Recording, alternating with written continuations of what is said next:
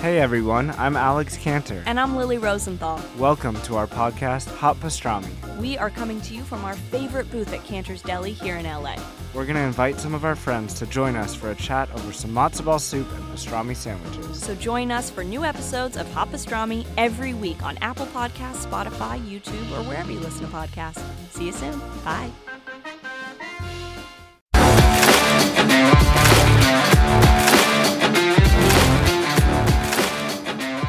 Welcome to Chilling with Ice with me, Lori Fetrick, or most of you know me as Ice from the American Gladiators. Thank you for joining me on this podcast where we're going to dive in and go behind the scenes on the number one hit iconic show of the 90s. It's time to get up close and personal on what drove us to be gladiators, what challenges we faced, and how we overcame to reach all of our goals. I know in this first season, inquiring minds want to know was there drama, fights, hookups? Are we all still friends? What did we do in our personal lives and how are we staying in such good shape years later? Well, stay right here and let's get into chilling with Ice. Before we dive into our incredible episode today, I want to let you know that this is a self funded podcast and I would love your support. For the cost of a cup of coffee a month, you can donate to my Patreon page, and that would make all the difference in the world. For the small donation, you will get back so much in rewards. Like you can watch all of my podcasts on video. I will have exclusive content like behind the scenes footage, a private Facebook group where you can interact with me directly and other VIP fans, a monthly Q&A, direct shoutouts and follows from me to you on your social media, and so much more. Find me on Patreon at Chillin' with Ice or click the link in the show notes now. Okay, let's dive in. We are chilling with ice. hey, Jeff, how are you doing today? I'm doing great. What's up, Lori? Oh, it was have you awesome. Um, you know, I've been in Canada for about a week, but Nice. um, came back. It was amazing. Yeah. Montreal was so much fun. Yeah, yeah. Did you go see any hockey or anything? Oh, it's it's not it's not hi- hockey season yet. Come No, on. it's not. No, it's not. Not, I know, not till next all about month. hockey. Not till next month. So I've got a very special guest today. Yeah. Well, actually, I had a very special guest today. And interesting enough, um, he couldn't make it right now. Yeah, that's too bad. Yeah. So I've got the next best thing. what you got? Well, I've got this. Whoa. whoa, whoa, whoa, whoa, whoa. So this is um, this is this is my does this it is my poster of the one and only Dan Clark Nitro. Mm-hmm. What would you think? Um, I mean, Would you put that in your room? I mean, um, probably more like my sister's room Oh, than anything. now. But I That's think actually, actually, my He sister is had that exact that. same poster in her room. Look how tiny those little hips are in his chest I wonder if arms. he still looks the same. I don't know. I think I feel like he does. I know. I think okay. So we could start the podcast. I could ask him a few questions, and Yeah, I know exactly how he's going to answer Yeah. because of the fact that we've done so many interviews together, podcasts together. Mm-hmm. Yeah. So I would probably say, um, let's say, what is your favorite moment during Gladiator when you were Nitro, Mr. Dan Clark? And I'm going to say that he would go, hmm. Well, Ice. there was a time and a moment when I was on tour and then somebody came up to me and no, I can't answer for him. I can't the, answer I really for liked him. the pants, and uh, my hair was really great. Nice. hair and was awesome! Yeah, nice and straight, and uh, you know, I never ate anything in my life. Uh, Whatever. Nothing Shut at up, all. Jeff. Yeah. Shut up, Jeff. Wait a minute. I think I, I hear somebody of- at the door. lot of kale. Hold on. I think somebody's coming at the door. I think. Whoa, Is who it? is it? No way. Who is this? Oh, there he is. There he is. Dude. Where did you get this? Okay, well, I have to admit, it, it's been hanging in my bedroom on my wall This is ever since. Gladiator days. That's so cool. seriously. Where were you? This was. uh, This was in my bedroom. I've had this On- in my room. On well, Listen, this is fantastic. I I totally love this. You know, I'm gonna put it right back here. This will be like the alter ego. This will be like a devil on my shoulder. That is such a cool poster. I love that poster. Yeah, he's gonna be like the little devil on my shoulder. God, that's hard to believe that. Uh, How many years ago was that? that was me. Well, Ice, how many years have you been I won't even say what you've been I don't doing to want that. to say. I don't want to say. I don't want to say. So if I remember correctly, that particular picture is prob I think it's from an episode of Saved by the Bell with Mario Lopez, Okay. Mark Gosselaar, Yeah. where I was like the one of the girls, maybe Tiffany Amber Thiessen's Yeah. dream guy, and uh, she had a poster poster me, and then she actually got to meet me or something. That is so that is. so I just cool. I'm just so amazed how that you actually actually have that. Um, well, I have a, I have a secret, you know, obsession kind of love kind of fantasy for you. I have to admit. I'm blushing right now. you Should be blushing right now. no, I'm blushing. Well, hey, look, I'm so happy to be here. You with know you. what? And you I am look so, so- great. So do you. No, you. I, I want. No, I'm being serious. You look fantastic. You're, Thank you. you're you're lean. Your skin looks great. Thank you. Your hair, your muscularity. You do- you look. Um, now you got me blushing. no, you look fantastic. I- Thank if you. I know you have listeners who watch YouTube, and I know you have also have listeners who are just listeners. And if you're just listeners, go to YouTube and, and check out Lori Ice Fetrick. Uh, she looks fantastic. She is definitely a pillar on you know strength training, diet, because I know you know it takes all of those things. And the one thing I always, when I first met you, was that smile of yours.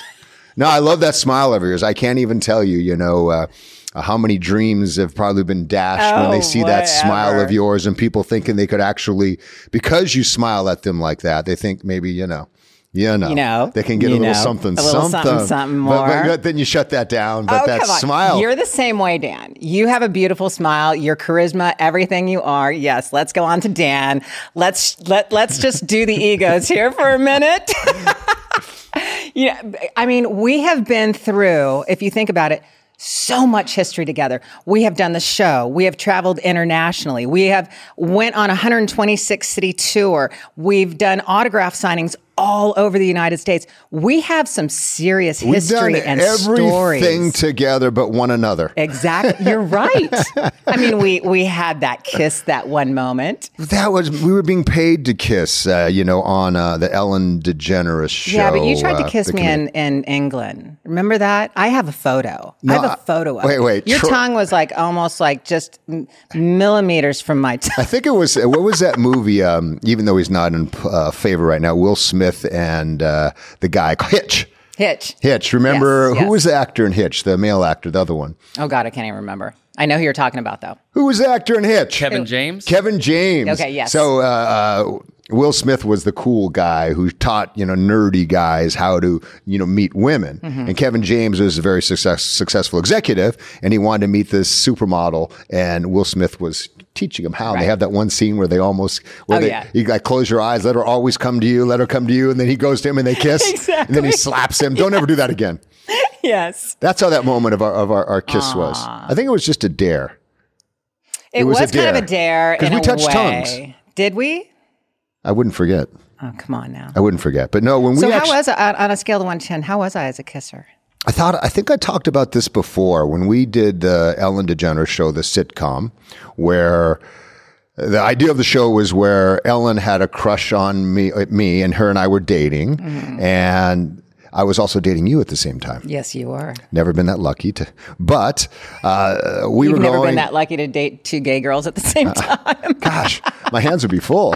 I wouldn't know what to do. They'd be full of you know what. exactly. Be full of Johnson. you bet. I wouldn't know what to do because, know, anyway, so uh, Ellen uh, was infatuated with me. We were dating, but I was really secretly dating you. Uh, Ellen finds out. I break up with Ellen. She comes on the show to battle you. For me. And then when she comes backstage, you and I are commingling backstage at the Gladiator show because she's now a contestant. You and I are commingling. And uh, she, we are making out when she walks in. All right. That was in the script. Did you touch my tongue? Did we really make out? I think we did a little bit, didn't we? I, I think I have the click the clip up somewhere. Maybe if not, I'll, we'll put it up on uh. Instagram. Yeah. we'll put it up on Instagram. We we we, went in we, for yeah. We yeah. went in for it, didn't we? Well, it was it was interesting because I remember at that moment, you know, just being the shy young guy I was in Hollywood, Shy, young. and um, okay, wait, you were young. You weren't shy. inexperienced. wait, hold on. There is no inexperience there either. and it, I saw it in the script. I remember like it was yesterday. I was reading the words. Nitro and Ice are backstage. They are having an intimate moment and they kiss. Mm-hmm. And that night I didn't sleep. Shut I was like, oh my God, do- what do we do? Do we kiss the lips? Do we make out? What do we do? We just let it naturally flow. Yeah, and in that moment, I was just, you know, my heart was beating kind of hard, you know, because we didn't rehearse it, and you know, you're sitting across from me, and it just said on the white page those words just blinking at me. They kiss, and I remember that. You're so fucking dramatic. It's I funny. walk in, and um, you leaned toward me, and uh, I leaned, and I met you halfway, and then our lips touched, and He's I such felt a this- storyteller. Uh, your mouth was open and accepting. Oh my God. What are we writing a porn scene here? Your mouth was opening and accepting, and uh, our lips touched, and I felt the warmth of your. Did your you feel mouth. a tingle between your legs? I haven't felt one of those in years. Remind me. so I felt I felt your lips and mouth, and I, I, I remember it was. Uh, it Can was- we get was- on with the it podcast for quite a fuck's sake? kiss. Come It on. was quite a kiss. Oh, okay. Jesus. I mean, This isn't the know- podcast. Exactly. This Uh, isn't the we're not fantasy. chilling with ice. This isn't the fantasy podcast. Okay. I'll- Although I will lose the voice. I bet so- you we could actually do a fantasy podcast between oh. you and I. Yeah, we can use. Talk like eroticas. How ca- does this voice work? It does work. Aye. And you know, speaking of that slid voice, spandex. speaking of that voice, They were tighter than normal. Shut the fuck up. There was already. oil. Oh my God, stop. we're on tour. And we always joked about, you're the king. No, you're the king. You're the king. Tell me how much fun we actually did without complaining about some of the things on the tour. How much fun we actually had on that tour. Well, first of all, I'm not a complainer. I know you're not. I'm not the guy who complains about No, oh gliders was so hard. Yeah, we had bumps, bruises, and broken bones, and you know sometimes we even spilled blood. But it, you know, for me, it was always a glorious experience. So I wanted to say that first. Uh, the tour. So you take. 2000 pounds of you know muscle and femininity and testosterone and you put it on a bus you you tell these people they're going across america my favorite line was always i always said this to people we had sex we had drugs we had groupies uh, we had rock and roll but we could kick the shit out of you Absolutely. and and that's literally what we did we went Yeah. across america and we kicked the shit out of people Yeah. and, and I, I don't mean that we physically beat down people, but in a in the truest sense, we got to go to each town across America. And there's so many amazing towns, and we got to go up against that town's best. Mm-hmm. The town's you know top female athlete, the top male athlete, who thought they had something in them, who thought they could you know contend and face off against us, who were you know the champions, the Michael Jordans, the Kobe Bryants, rip rest in peace uh, in our field Mm-hmm. and i thought it was such a great venue for people to do that and a great venue for us to see america So tell me about you, though. Tell me about how. What do you wanna know? You felt like. I mean, think about it. We actually performed in front of anywhere from twenty all the way up to ninety thousand people every night, just screaming our on. names and. I, I wasn't there when they had the 90,000 Wait, wait, wait! people. No, no, I'm sorry, not ninety. Um, what does Madison hold? Uh, i think it was 18,000 to 20,000 Okay, it's 18 to 20,000 people a night. Okay. So some of the biggest stars out there actually don't even get to perform in front of those types of audiences to where it's like you run out, you feel that energy, you hear the music. It is like a little high. You know, it is kind of that just that rush that we do every night, night after night. Yeah, we took nights off, but we did that for 126 cities. I mean, that had to, I mean, I see the smile on your face and the memories of that. And then the people we met, obviously, the girls, the guys, you know, things like that. Um, I mean, that had to be something for you. I mean, you had to feel the same exact thing we all were feeling. Well, I came from a football background, and you know I was used to the roar of the crowd. When uh, San Jose State, where I went to, my alma mater, played Stanford, we had seventy four thousand. Oh, there you go. Okay. So I, I'd played in front of you know larger crowds, a little professional football as well, um, but it was something otherworldly and spectacular to be at Madison Square Garden because that is the premier venue. Well, not only that, football. I mean, they're cheering for the team. They were cheering for you individually when we were at Madison Square Gardens when you ran out on the floor. Well, in football, while I was an outside linebacker, when I went and sacked the quarterback, the mm-hmm. crowd would cheer, and I felt that cheer was for me. Mm-hmm. So there was it. It was similar, but Madison Square Garden is the most famous arena in America. Mm-hmm. And, you know, as a kid, I'd never thought I'd be in, you know, Madison Square Garden. right? Um, But in the and you know walking out and you know hearing the roar of the crowd and then hearing Mike Adamle's voice, you know the eternal wonderful voice of Mike Adamley over the loudspeaker. You know these are your American gladiators. Um, it was something that was special, but in a weird way, Lori, it wasn't something that felt unexpected. You know, I, I don't know why, but I've always had a tremendous amount of self belief. Um, I had a belief that um, if I worked hard, if I really focused on something, that you know I could achieve it. And it wasn't always that way, Right. Right? Because you know, my, you know, as a little kid, you know, I was lost. Um, you know, I had an older brother who died in my arms when I was ten. He was twelve, and I was always comfortable in his shadow because you know he was the bigger one, he was the stronger one, he was the handsome one, he was the athletic one. I was the pudgy little brother, and you know I, I was just comfortable. That's my big bro, and I didn't say much. And when he died, uh, yeah, I, I was really lost. And for me, it was very at that age, um, twelve years old. I was very reactive. I just you know kind of swallowed my grief, and and I got bigger and bigger the more I swallowed my grief, and I didn't know how to process it. At that time of my life, you know, I had never had any success, and I didn't think you know of anything. I was just trying to survive and trying to figure out you know, as this little 12 year old young man, what am I going to do with my life? And I fell into sports. And sport, at sports, I was I was shit. you know, I was no good. My older brother Randy, he was that. I mean, you had to be pretty good to, I mean, be on the Rams. I mean, after a while, you had to train your ass off to get there. right. So So what you're saying is you weren't a natural athlete? I, I You had to work at it a I little had harder? The, maybe I had the potential, Okay. But at 12 years old, I'd never been successful in my life in anything. Is anybody usually? Uh, yeah. 90% of the, 90% of the population. No, there, there's kids who are good athletes at 12. You Oh, can yeah. see it, you know. Yeah. There, there's tons of kids. Um, I just, I, wasn't one of those kids, you Yeah. know, and it's, I don't want to cry me story, you Yeah. know, but um, uh, the first time I got a compliment in my life that I can remember, I was 14 years old. Mm-hmm. And it was on the football field. A coach slapped me on the back, said, Oh, Clark, after, you know, good job after I made a good play. And Lori, that feeling right there, filled me. It was like walking out onto the floor of Madison Square Garden. It, it just filled me. It was this warmth. It was this glow. It was this validation that I did something right. So do you feel like you chased that a lot throughout your life then? Absolutely. You know, I, I learned to chase the uh, adoration and applause as a way of validation that I was something and that I could do something, and that becomes a, an addictive, uh, you know, cycle. You're, you're, you're chasing. You're, cha- you're chasing addictive. fame. Yes.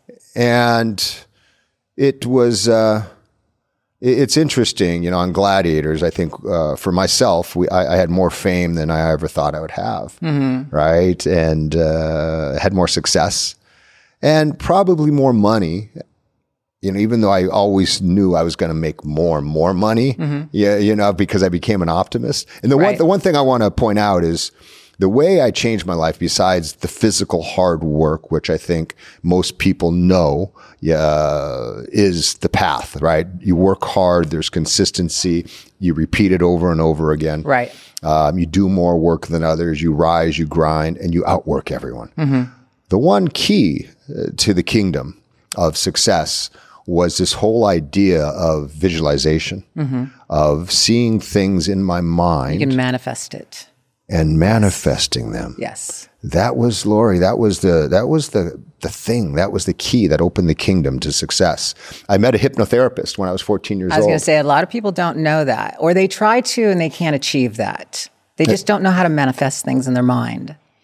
Well, I think you visualize things in your mind and you make them sensorially aware. And I know it sounds it sounds too easy to be true, but mm-hmm. you know, I, I I use affirmations all the time in my life, every day. I am healthy, I am successful, abundance flows to me. My, I have love in my life, I have success in my life, I am young, I you know, I, I am enough. Mm-hmm. This is an internal dialogue that's always going on in my head. You You know, you have to fight it. You have to fight for that. You have to fight for the right to do that and say that because there are so many things in this world that if we take the wrong way, we can feel like the world is against us. Mm-hmm.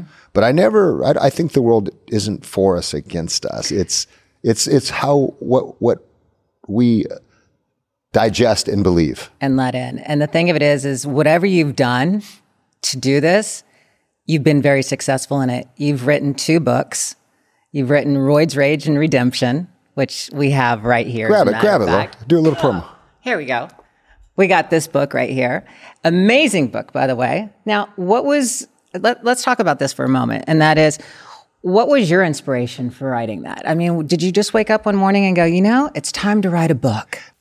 Hey, Nitro, hold that thought for a moment. With this busy fall season already in swing, you might be looking for some wholesome, convenient meals for those jam packed days. Factor, America's number one ready to eat meal kits, can help you fuel up fast with chef prepared, dietitian approved, ready to eat meals delivered straight to your door. They're fresh, they're never frozen. You're going to save time, eat well, and stay on track with your healthy lifestyle. I know my favorite factor meal is between mm, sun dried tomato chicken and the roasted garlic braised beef. Oh my God, both are so delicious. So if you're looking for a calorie conscious option during the busy season, try the delicious calorie smart meals with around or less than 550 calories per serving. So head over to factormeals.com slash icebaby50 and use the code icebaby50 to get 50% off your meals. That's the code icebaby50 at factormeals.com slash icebaby50 to get your 50% off today. Don't wait. Go over there right now. You're going to love these meals. No, I was scared shitless about writing a book. I had this framework, Lori, that books were something smart people wrote. Mm-hmm. And I never saw myself as a smart. I saw myself as, you know, charming, a hard worker, uh, a good athlete. Um, Oh my God, we're so alike. Right? no, but I, No, I it's very true. I, I hear you. I understand that. all the attributes I gave to myself because the accolades I had were all from my physicality. But I was very insecure about my um, ability to write. So when I started, when I first moved to Los Angeles, uh, I started writing. And it, it was a journey, Lori, because I didn't know how to type. Because I grew up in a different generation where I said, whether when I was in high school, they said, "Hey, take typing." I said, "No, I'm going to have a secretary." Right. Literally, I did when I was a freshman. Exactly. My freshman had Why these big old cojones where they said take typing, and I was like, uh, "Why? I'm going to have a secretary, and I'll just dictate to her." You know? Literally. literally, all through, all through high school. That's what I thought. I would never take typing. I, you know, college, same thing. Yeah. And then um, I was 23 years old, living in Hollywood, chasing a dream, and I, I felt like I had these stories uh, that I wanted to tell. Mm-hmm. And these are a lot of things. Um, that I wanted to try to process through depicting other people's lives and stories that I wasn't willing yet to talk about myself. So I could tell stories about other people. Mm-hmm. Right. And, um, but the only problem was when I wanted to start writing, I didn't know how to type. Uh oh. Yeah. So step one, right? In my long process of writing this, uh, any book was to learn to type. Yeah. So I got this, there's an old program, I don't know if you remember, it's called Mavis Beacon Teaches Typing. Oh my goodness. So I was like, the, Mavis, I would sit there in front of my little Mac 140B computer and trying to type. I hated it. So I got, I think it was Pac-Man teaches typing. Oh my and I was like, oh, Pac-Man. so I, I taught myself to type, you know, 50 words a minute. That was the first step. Then I, yeah, at first I started writing screenplays and movies. So I went and took a bunch of seminars. I, I'm so curious and I'm a great student if I'm interested. Mm-hmm. Right. A lot of times people say, oh my God, you know, I'm not, wasn't good in school or I have a kid who's not good in school. No, you just haven't found what they're interested in. Absolutely. I agree with that 100%. Yeah, so I, I, I started writing and writing and writing and, you know, making t- tons of mistakes, wrote a bunch of screenplays, sold about four or five, wrote a, wrote and directed a movie. Uh, and then we had Gladiators. And, uh, after Gladiators, I just felt like I wanted to tell, you know, my story. Yeah. Not so much the story of the American Gladiators, because I think we But did your a, story, Yeah, we did a great Yeah. job of that on Muscles of Mayhem, the docu Yes, series. exactly. We got to each tell a little bit of our story. You got to learn about the chronological chronology. You almost got it Yeah, what is it? chronologically. You want to learn about the, the history, there you go. Change the damn word. the history, and how the shit was made. We learned about how this shit was made. Gladiators. Hey, so you learned about the history of gladiators in the show. For for me, I wa- it was almost cathartic, and I was afraid, you know, a little afraid of it, but cathartic and I wanted to help process the things in my life and process the experience of, you know, fame and, and uh, what happens when the applause stops and how do we find ourselves. And, uh, you know, it, it's interesting. I wrote this book, Gladiator, and we had a big agency take it out. Uh, this was 2000, I think, and eight, and nobody bought it.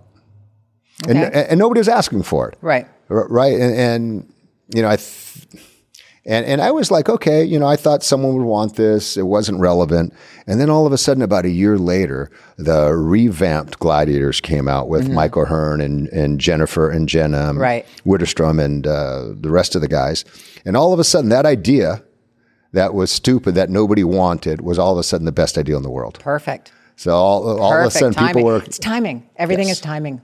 yeah my my mother used to always say uh, delayed does not mean denied Correct. And, and I've taken that to heart. Just because you No means not now. ah,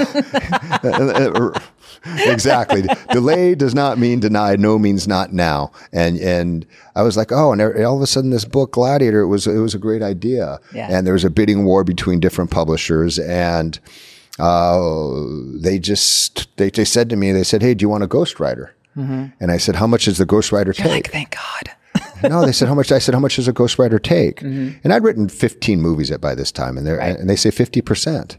And I'm like, I'm like, what? Wow, that's a lot. Yeah. And I said, wait, I mean 50 percent of my money, or you guys give them more of my advance on the book? And they were they were like 50 percent of what we're paying you. And I was like, whoa. And then I, I said, you know what, Dan, you've been writing. You can do this. And I wrote um, three sample chapters for them. And they came back and they said, this is fantastic. Perfect. You write the book. That's awesome. And I was so terribly insecure about it again because I had the framework, you know, books or something that smart people. You know what's so damn cute about you right now? As you're talking and you do this, you kind of look down. It's like I see this little kid in you when you say, I was so insecure about this. And it's so fucking cute. I'm sorry. It is really cute. I mean, with all seriousness, Dan, you have done so much, and I'm so proud of what you've done. You've written a book. You've you've done um, Gladiator Rock and Run. Uh, you had your own podcast, very successful podcast. You're the EP executive producer of Muscles and Mayhem. I mean, how do you how do you process and feel about all of this that you've done? What do you I guess what's the next journey for you? Well, uh, let me unpack that for you. Uh, you're very, very kind, you know, to say these nice things. It's probably because I'm just probably because I'm sitting here when I'm not in the room. Exactly. What yeah, when she the cam- say? when the cameras aren't on, it's like oh, blah, blah, blah, blah, blah. Yeah, you, you know, I don't feel like I've done anything in my life. interesting. I look at my life and I say, you know, what, oh, what a hack. No. you know, and I say, oh, okay. People know you from the show years ago. Um, oh, you've written two books. There's guys who've written 30 books. You know, you uh, sold Muscles and Mayhem to Netflix, came up with the idea, you know, help co produce it. I feel like, oh, guys have people do 20 or 30 shows, you know. It, it doesn't feel like much to me. Yeah, so it's I, I I I it just doesn't, and you know it's interesting. I was talking to one of my friend's daughters, and she wanted to interview me for something, you know, you know, a few years back, mm-hmm. and I just said, "Why do you want to interview me?" You know, and she's just like, "Oh, I'm doing this thing for my school," and she says, "You know, you're one of the most accomplished people I know," and I'm like, "Really, me?" You know, I, I don't know. I, I feel like there's so many mountains left to climb. Now, I, I I'm not bitter. Mm-hmm. I don't have resent in my, uh, resentment in my heart. I just don't judge my whole entire life about the amount of work I've done. And that was one of the, you know, biggest changes of, you know, the transformation of a human being. We're only being valued by the work that you put into the world. You mm-hmm. know, I'm a father, I'm a brother, I'm a, I'm a stepfather, I'm a great partner, I'm an excellent friend, I'm, I'm a kind, good-hearted person. And those are the things that I can control and that I I value. I think now, um, Uh, you know, does that make sense? No, it makes complete sense. I understand exactly where you're coming Yeah, from. and I don't know if I'm just waxing poetically or or, or but at what. the same time, you success is success is whatever you believe success is in your heart. Obviously, you know Mm-hmm. everybody's everybody's success is so different in so many areas. Um, yes, a lot of people look at you as you are very successful. You've done very well. Now, is that is how is that measured by you? That's only that's only you. You can only do that. Yeah. But when people are on the outside looking in, Mr. Nitro, okay, you have accomplished a lot. You know, Isn't that, isn't that funny though? You know, I, I see, you know, people say like, "Who's your heroes?" And I really don't have any heroes. oh my God, thank you. I've been asked that question, and I always feel like I'm the only one who doesn't. Yeah, I, because I, I, you only see that public portrait of that person. You don't know who they are behind closed doors. you don't know who Mm-hmm. They are to their kids. Right. You don't know what kind of friend they are, what kind of human being they are, uh, unless you can know intimate someone intimately. Mm-hmm. Um, it's hard for you to idolize them because there's that saying, never meet your heroes, you'll always be disappointed. Mm-hmm. And what I really think that means is not like, oh, you go ask for someone's autograph, they say no and they're a jerk to you. Uh, don't meet your heroes because the hero, the idea of a hero is, I think, mythological. right? I it's someone larger than life that has no flaws, and Yeah. we build them up to be this da da da save the day kind of guy. Yeah. And um, um, I, I've just seen too many successful people that are broken inside, Mm-hmm. that aren't good human beings, even though they have the outward success. Right. Yeah. So, and it's interesting, you know, I think in this latest incarnation with Muscles and Mayhem on Netflix, people, you know, come and saying, you know, oh, Laura, you were my hero. I grew up. I named my this. And it- it's just, um, and I want to be, Different. yeah, and, and I want to be everything to them. Yeah.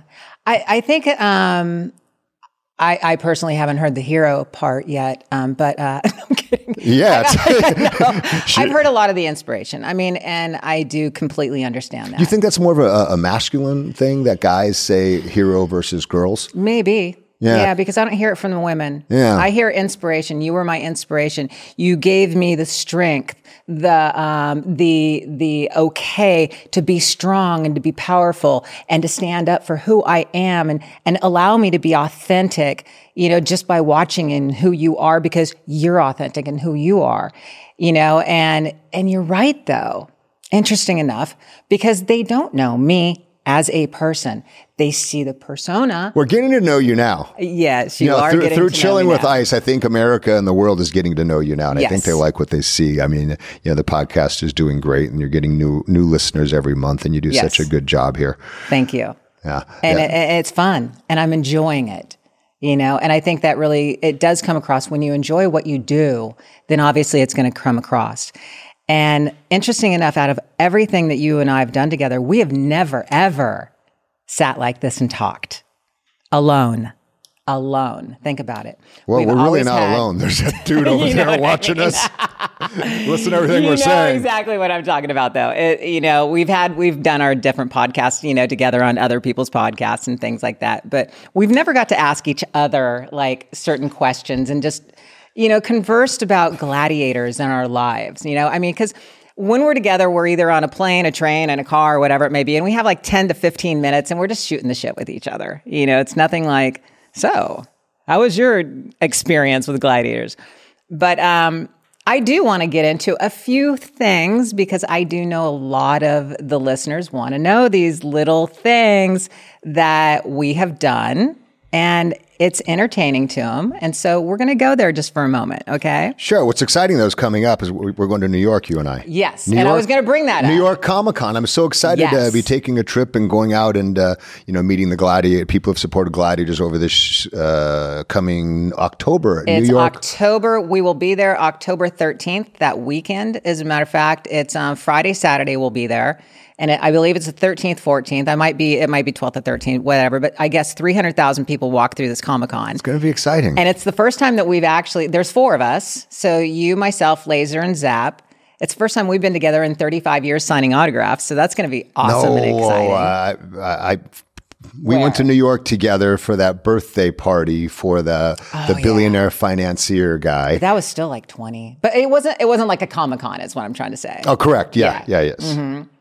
Yeah, def- definitely. So no, I'm looking. I look at That's yeah, going to be a lot of fun. I hope so. I'm a little nervous. No, no, no, no. I'm, a, I'm a little nervous. I'm a little. I feel. I feel a little anxious about it.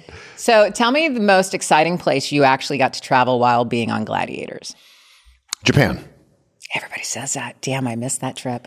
Well, for me, it was more of a homecoming. I'm half Japanese. I was born in Japan. My mom, Kazuko Takashima, is Japanese. And so it was a little bit of a homecoming for me. You know, one of the things that I wish uh, the directors would have kept in Muscles and Mayhem was, you know, there was this whole storyline about, um, which they show part of about being Asian and being embarrassed, embarrassed, to be, embarrassed to be Asian when I was young because I lived in Orange County, a predominantly white area, and kids used to tease me, you know, zipper head, all these little things that kids do. And uh, I, I remember when I got to high school, I started lying and saying that I was Hawaiian instead of Asian because I hated being teased because Was Hawaiian more accepted? Oh, the Hawaiian surfer dude was definitely accepted Okay. in Orange County. You know, Okay, yeah, yeah. dude, are you Hawaiian? I grew my hair out, you know, and you were "Yo, so, bro." yeah, you're so cool. and I, you know, got a surfboard and you know went surfing. Even when I first moved to Hollywood, I told people I was American Indian.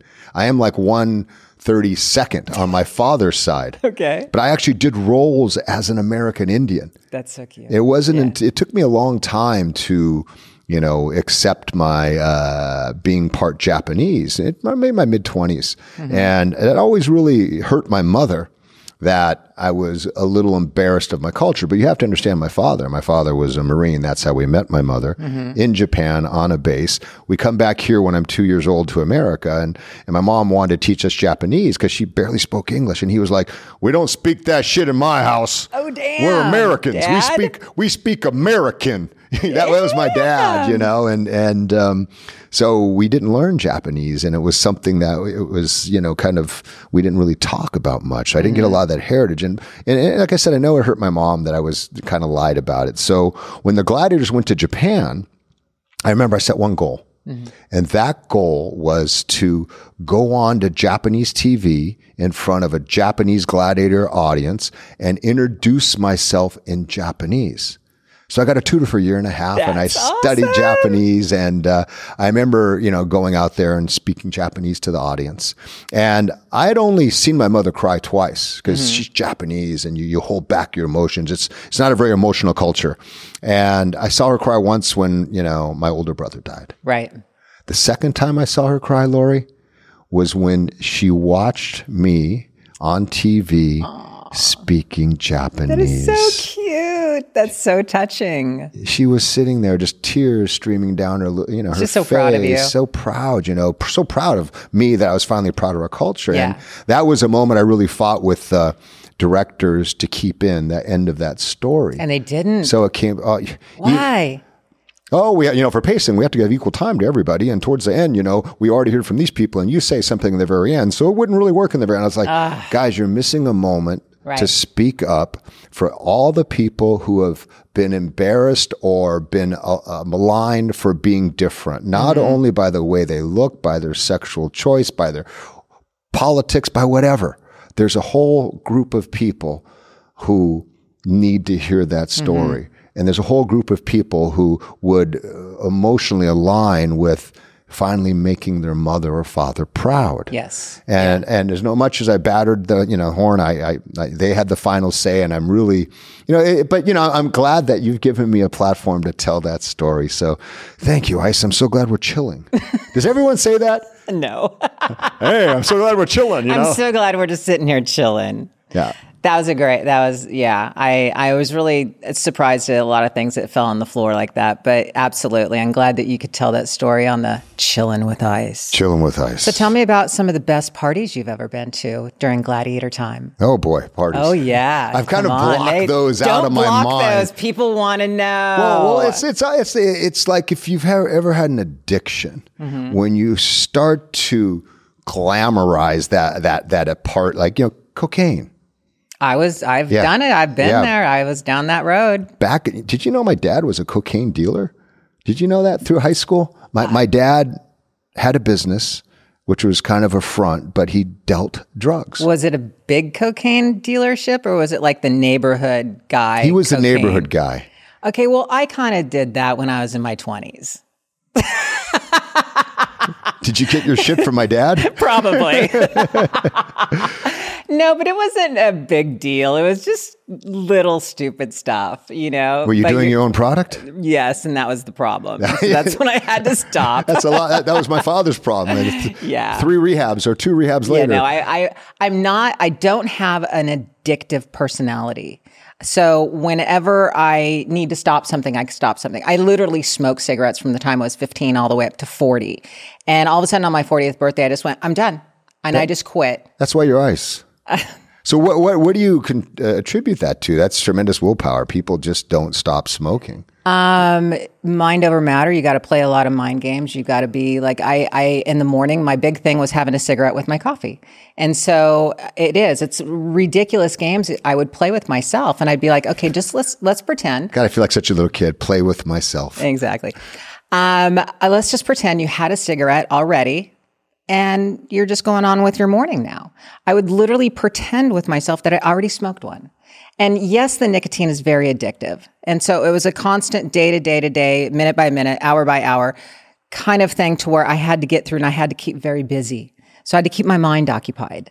Um, I didn't. Uh, I didn't eat. You know, a lot of people go to eating and things like that. I didn't do that. Um, maybe I might have had a sucker in my mouth because it is. It's kind of like an oral fixation, and I know I have that.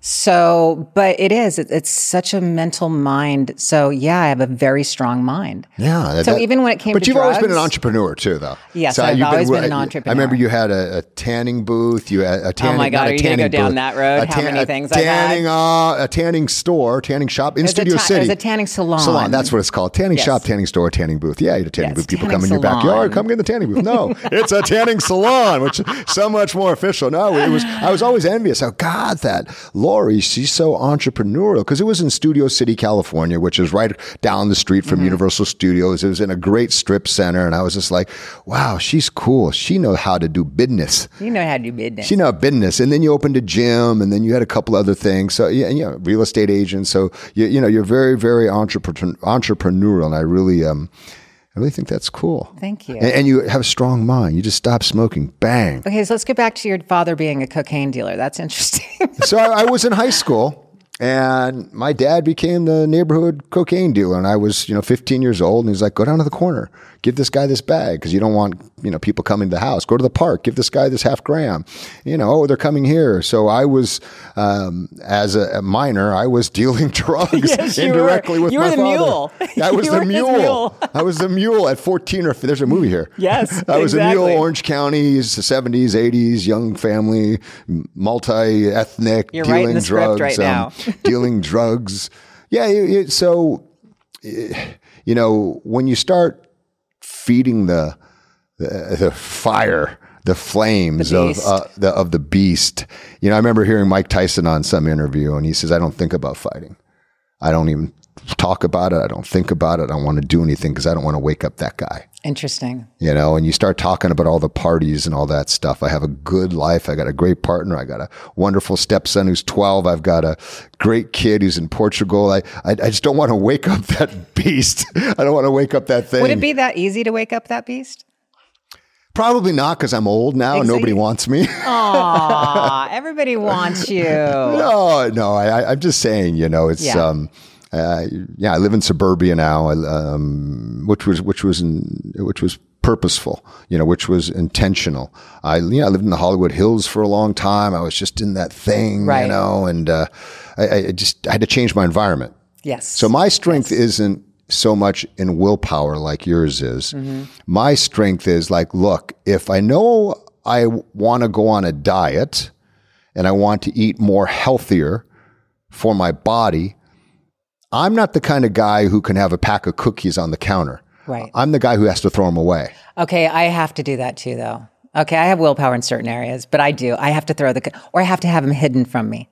Yeah, I'm the same way. I don't don't let me see these. I'll beat you. so like your your Yeah, son, I'm like April's way. son will have, you know, they'll go shopping when he's here for the summertime and they'll buy all this shit and it's all in the cupboards. And I'm like, really? You know, I'm like, and then all of a sudden I realize they start hiding it and I start laughing about it because I'll find it, you know, like six months down the road and they'll be like, oh, we forgot we put them there. No, that's I'm, I'm the same way. I don't. I throw it away. Yeah. I, my, my willpower and my wisdom and my strength is not to have those things in my eyesight. Well, they've you know they've done research and studies where we only have a certain amount of willpower, mm-hmm. And then that every decision that we have to make, every time we have to say no, our willpower, like the like uh, the phone battery, it diminishes. Mm-hmm. So towards the end of the day, when your willpower is diminished, Yes. like your phone battery is, that's when you make the bad choices, and, And especially nighttime. yeah, if it's within hand's reach. Yes. So my, my wisdom is not to put myself into those situations. You I know, gotcha. so I'm like an alcoholic. I, I, you know, if you're an alcoholic, which I'm not, you don't go into a bar. Right. Right. So when you start to try to wake up that beast and talk about these things, I'm, I'm a little afraid. All right, we're gonna we're gonna pass but we're gonna we're gonna pass. on Just ask parties. me again. Here we go. Just ask you again. Ask me again. So Dan, what was the best party you ever went to? Okay. I'll tell you one. There was a guy named Marvin Davis. Okay. So Marvin Davis was this oil tycoon from Texas.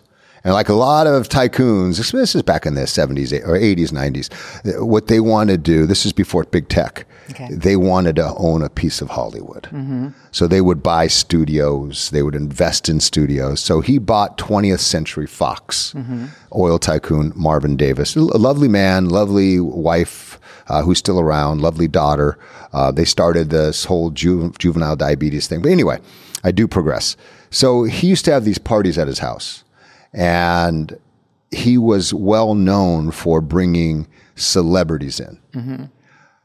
I had a friend of a friend who asked me to come. I went to a couple of them. I went to the biggest party. A lot of these names um, you, you have to be a little older to recognize, but the talent Yeah. at a house party was Tony Bennett. Okay. He, you, know Tony I Bennett. he, know he just, pa- Tony he just passed is. away. Yes, I'm I'm that old. I'm on the dance floor. There was a guy named, you know, Lee Iacocca dancing next to me. He was Mm-hmm. the guy who, you know, ran, I think, GM or Chrysler. Uh, Don Rickles, a famous old comedian, Yep, was like, know you know, that. doing stand up. Uh, our friend, uh, the football player from Oakland Raiders, Bob Golic. Bob Golic. He He's was at there. every party. Yeah, he, there were tons of guys, but most impressive um, that night, there were three presidents. Oh. It was Ford. Someone introduced me to Ford. Standing next to him was President Carter, which was both like, wow. And the last president I met who was at this party was as, as I was leaving. And, and I was about to walk out, and I hear this voice call me. said, uh, Hey, Dan, Dan, you got a minute? And I look over, and it's Merv Griffin. So cool. Yeah, I knew his son Tony Griffin. Uh, you know, we're, we're good friends back in the day. Right. And he says, "Hey, there's somebody I want you to meet." And I turn around, I'm like, "Who?" And he looks over and he goes, "Um, meet President Reagan." And he says, he said, uh, uh, "Mr. President, um, this is." You know the, the guy from the American Gladiators, Dan, and Ronald's like, "Hello, sir. Uh, you're really nice to meet you. I'm, you know, Ronald Reagan." You know? so and I shook Ronald Reagan's hand, and that was probably the most like influential party with it would be similar to having Zuckerberg, you know, Yeah. uh, Obama and Trump, and uh, For all the young ones out there listening. yeah, it'd be like having them uh, and uh, Elon Musk all in the same room Yeah. with uh, Pitbull and you know Beyonce That's a singing. party. Yeah, it, it would be it would be like that, and it was just you're just walking around meeting these people, and your fame it it gives you access. Yes. It gives you access. So that was probably yeah that was that I, that's the one that just I I, I can't Thank you forget. for answering that question. Do Yeah. you feel like you want to go do a line now? No, no, I haven't done that shit Totally for. joking. No, I haven't done that shit for Yeah. God at least a week. So I noticed. You okay. didn't get the joke. yeah, I, I got you. No, I haven't done heard that shit you. in years. I haven't done that. So between you and I, I mean, I think that we fared pretty damn well without having serious injuries on this show. Do you have anything that today, I know I do, that you got injured on the show that you just went, damn. I mean, what did you? What kind of injuries did you have? Because I don't, I've never, I don't believe that I never heard you say you had any. Yeah, I'm not a complainer. Okay, what what happened? Did you have any? Look, let's take people back to the time. You Okay. know, the time was, you know, 1989, 1990. Right. You know, we're both in our 20s. Yes. Yeah. Late twenties, Yeah. Okay. Yeah. Er- early twenties. You want to go no, early? not, not, No. yeah, 19, no, 1989. Um, tw- I'm 25 years old. Okay. uh, when the show started. Mm-hmm. And for me, I just got done playing football like seven, eight, nine months ago. I was running out of money. I had moved up here to Hollywood to work on a show called First and Ten with Laser because we played football together with for the Rams briefly. And uh, you know, at that time, if you would have said to me, you know, here's 250 bucks. You see that guy over there? His name's Mike Tyson. Go fight him. I would have said, that guy, and I would have fought him for 250 bucks. Exactly. I, you know, I would have done it. You know, I was Yeah. young. I was, um, you know, uh, hungry. Mm-hmm. So gladiators, it was just, it was a job. And so you say to me, tw- 24 years old, hey, you're going to be on this TV show. You're going to go and get to kick people's asses, do athletic competitions, you know, be seen in front of the world. Uh, sign me up. And coming from a football background, it's just part of the game. Yeah. You, you know, when you strap on your football helmet, you, you strap up those cleats, you walk out in I the field. I never had a strap on football helmet. You, you, but you know, when you strap anything on, there's a possibility somebody could get hurt. I love you. Go And, um, you know, look, I herniated discs, I did other things, but it was just all part of the, the agreement. Now, do I wish they would have been a, in hindsight, you know, looking back with the eyes I have now through the lens of today, do I wish there's some more safety precautions? Yeah. Yeah. But there weren't. Yeah. There weren't. So what? So you do a lot of ice, um, ice baths. Does that help you with your the inflammation and any type of injuries, the herniated disc, the ice baths that you do today, and how often do you do them?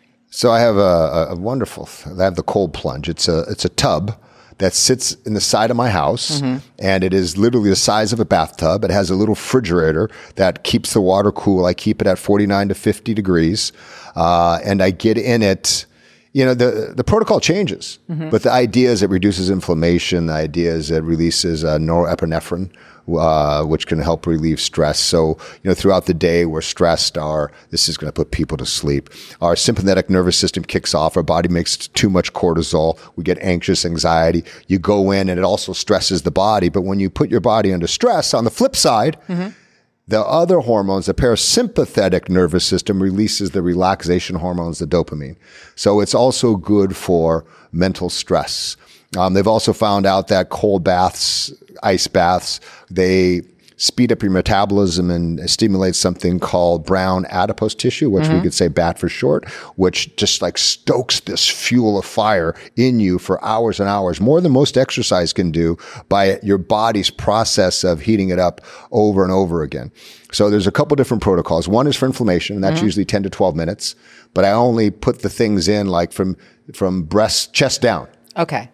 But if I'm going to stimulate the bat to stimulate the uh, uh, release of the good hormones, then I go all the way in uh, for like three to five minutes. Okay. Gotcha. And it's been, I think it's what keeps me going. I think I really, you've been really doing do. it forever. Yeah, I've had I've, again the cold plunge.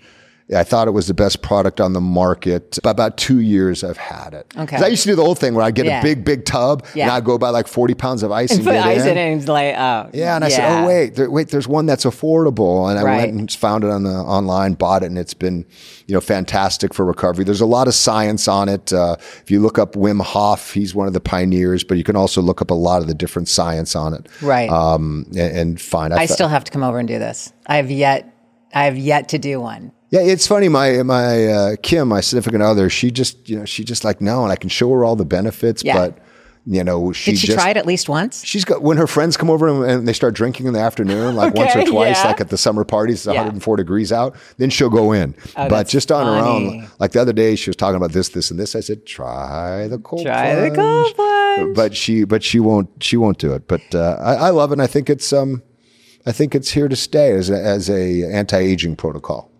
And there's so many of them. And by the way, thank you so much for turning me on to Stephanie.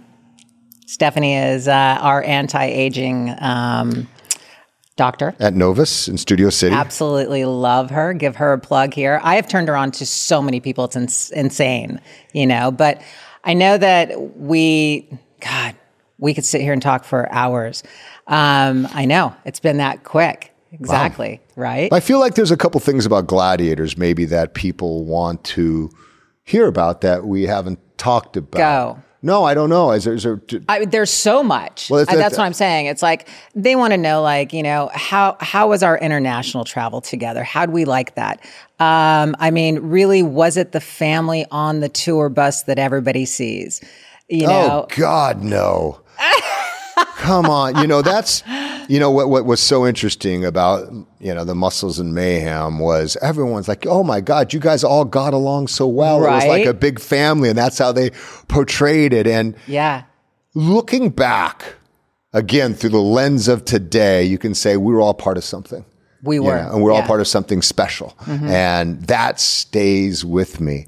But during that time, I remember, I, you know, you, you got into beefs with a lot of your coworkers. Yeah. Well, you're we were with each other 24 seven. You could not not get into those beefs. I, I think on the You tour, get on I each think other's that- nerves Well, but the bit. the girls like got out of control, their, their egos. I'm not. I don't remember which ones, but I remember that the girls' egos were like out of control, and I remember the guys were talking like, "Look at the, look at them." It's like you guys would get out of the bus and like, "Bill up, take my bag." Oh, that's such bullshit. We were. Okay, that wasn't me though. That we, I don't know who it was. We were like, oh my God, look at I don't know who that was, You're like, you know, like, oh, I need service. I need service. How come my food is cold? what? What? This room? I cannot stay in this room. No, no, no. That was so. You guys became such me. well, whoever it was. I remember. Yeah. I just I don't remember exactly who, but the girls became such divas, and you know, my best best bud and who I chummed a lot around with was uh, Gemini Mike Horton, Right. Uh, and he was you know older than us. Yeah. Um, he was kind of like the the patron. Yeah. Uh, the pa- what's the word? father figure. Let's father just go figure. there. yeah. Well, I, well, I keep hearing I was on something. They're talking about the patriarchal society, and you know, I was Mm-hmm. just like, what?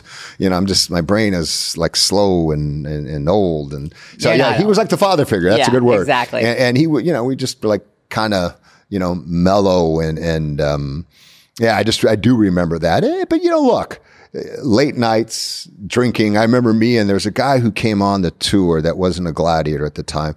I think his name was Viper, Chuck. Chuck. And we said, like, you know what? Our goal is to drink a bottle of tequila in every town. Oh my god. Like a bottle of Patron, right? And we Yes. tried to every like if we, we we lasted like two or three Yeah. nights um, on that bottle of Patron. So it was um, Did you not wake up with a hangover on that? Though? I on those ins- Oh. Now now I sniff alcohol and I got a headache. That's terrible. Yeah, but I'm not a quitter. I'm going to keep drinking. There you go. Keep going. But okay, so another thing people want to know is how was your transition going into a comedy? I'm still a man. I'm not transitioning. I'm Thank very God. happy. Thank I- God. What was your transition like going into being a commentator for the show? I've had a lot of people ask me, like, ask him that. How did how did he like doing that and and watching the other gladiators perform? And you know, did he miss it? So there we go. I mean, they want to know these things. So for me, when we left over the salary merchandise dispute, Mm-hmm. um, I was steadfast that I wasn't coming back. right. I'm not coming back. We all fought. We all stood for something. Yes. And if I come back now, what does that say? But I think every person has their limit. Ray Zap went running back that next day. Was it that? I think it was five minutes Yeah, later. like, actually, What? We're fired. Hello? Can I can I can I come back, please? She came back. exactly. Right? And- I was like, "Damn! Wait a minute! I didn't even. You know, it's like, did, who? When did you make that phone call? Did you make the phone call before? After? right, she was right. there like that. Yeah, right. She, yeah, it was it was interesting. And, and you know, Gemini Mike being a little bit older, you know, being the father figure, is like, I'm done. He was done. I'm not going to be treated. This is too much like football. I'm, I'm just done, and I, Yeah. I'm going to go do other things.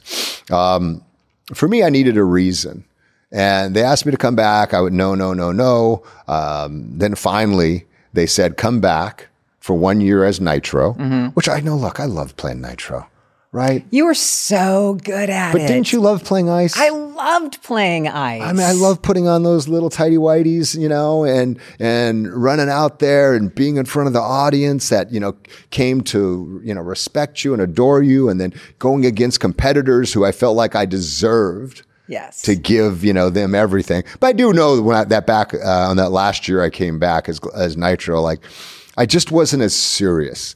Like as a competitor, Yeah. I, I felt like I was more portraying Nitro instead of being Nitro. If Yeah. that makes sense. Uh, oh, 100%. Yeah, I was just kind of playing that character a little bit more. When I was younger, I was angry and volatile, and it was you know And you th- were that th- character. this is I, I need to put food on my table. But when I came back, it was more like okay, I'm playing this character. I'm going to juice it up a little bit. Not Yeah. Literally juice it up, even though Yeah, what I we was know, I juicing, but I'm going to pump up his personality a little bit more for this guy. But I do remember I was watching um, some of the clips on YouTube and there was like a little guy and he was all, I'm going to kick your ass. And I was like, you sure are talkative for a little guy. yeah, you sure you sure talk a lot for a little guy. I think the earlier Nitro would have been like, oh, I'm going to take you, you know, guy, you know, Yeah. just be. And I was just like, because it was almost humorous. Yeah, You're like I have a five pound poodle. We do. Kim and I have a five pound poodle. Yeah. and that thing uh, barks at Oh, you, and yeah. you're just like, They think they're Rottweilers. yeah, you're just like, oh, she's cute. Yeah. So I was able to have that levity with it as it went on. And, you know, for me, the, the carrot that brought me back to Gladiators was not only the deep love for the show and playing Mm-hmm. Nitro, uh, but it was also the chance to host the show. Yeah.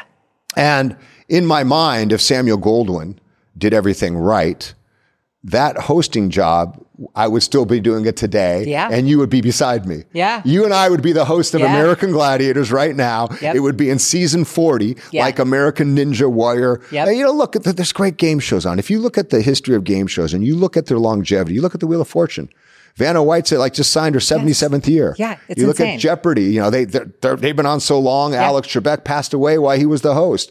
Gladiators could have had the same staying power Mm-hmm. because it was part game show, part sports. You look at football, how long it's been on, basketball, Everything. everything. And you look at Yeah. Ninja Warrior, twenty five seasons. If those guys would have understood that it was a teamwork, that everybody should share in the success, that it's part concept, part stars, Mm-hmm. the gladiators, that's the winning combination, then we would still be on today. And that hosting 100%. job, I would still have today. And Yeah. I would love, love to have that hosting job today and have you sitting besides me and then have someone like a Mike Adamle there. Absolutely. You know, talking about gladiators. So I absolutely loved hosting. And I thought that was going to be my, you know, career You were good at it. next 10, 15 You were- years. you were oh, you would very be great good too. at it. You would be great too. Thank you. But you well, would be great be, too. I mean, I could play off you all day long. yeah. So if they bring him back, you know, maybe we'll be the co-host. Here's the funny thing. I listened to, and I and I hate to bring this up, but yes, I heard an interview with Ferraro, and they asked him that question. They go, "What's happening? Are you bringing it back?" He goes, "We're in concept. We're thinking about it." And the question was, "Would you use or bring back any of the original gladiators?" It was so fast. He went, "No." and I was Well, like, "Damn." So, but the good news is Johnny doesn't have have, complete John, control Johnny over that. Johnny doesn't have any say. exactly. He doesn't have any Yeah. say. He's positioned himself as, you know, he was the person who created the games. He was the person advising on everything. Um, look, I got no beef with Johnny. You can go see the ESPN 30 for 30 American Gladiators. You come up with your own opinions. I've known him for, you know, 30 years. I, I'm okay with the guy. Mm-hmm. Right. You know, I'm okay with the guy. You know, he is who he is. Yeah. And I, you accept someone for who they are. Yes. And I've always got, I've always gotten along with him. Um, you know, even though he's positioned himself as, you know, the master creator and you s- look, we were both on the set.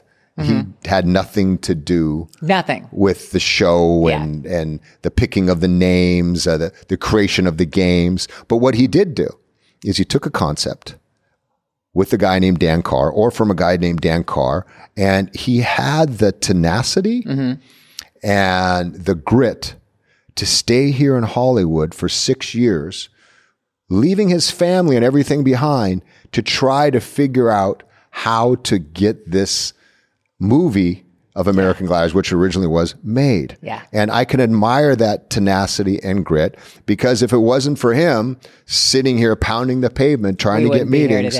American Gladiators wouldn't be Yeah. here.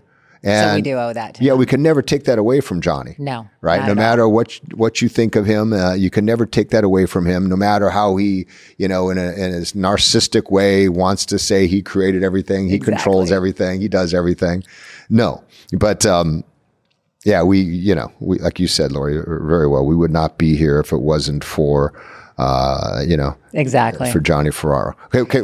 Last, Well- what else? That nitro, I'm gonna. That's it, Dan. We've. I mean, and the hour's gone. You've got to pick up your kid. We still have to do rapid fire questions, which is only about one two minutes. Jeff, I hear Jeff over there. He's like going five minutes, ten minutes. I'm sure he has somebody after us. So come back again. Okay, Thank you. is that the rapid fire? No, we're going to do the rapid fire in about two seconds. But thank you so much for being on Chilling with Ice. Thanks for coming on today. Thanks for doing this with me. And We got to do a part two. and we will do. There's so much we have to do a part two. Don't thank me. Thank that. Thank this guy. Exactly right here.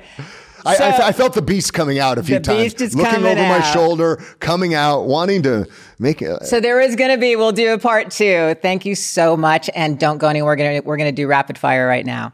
Until then, peace out.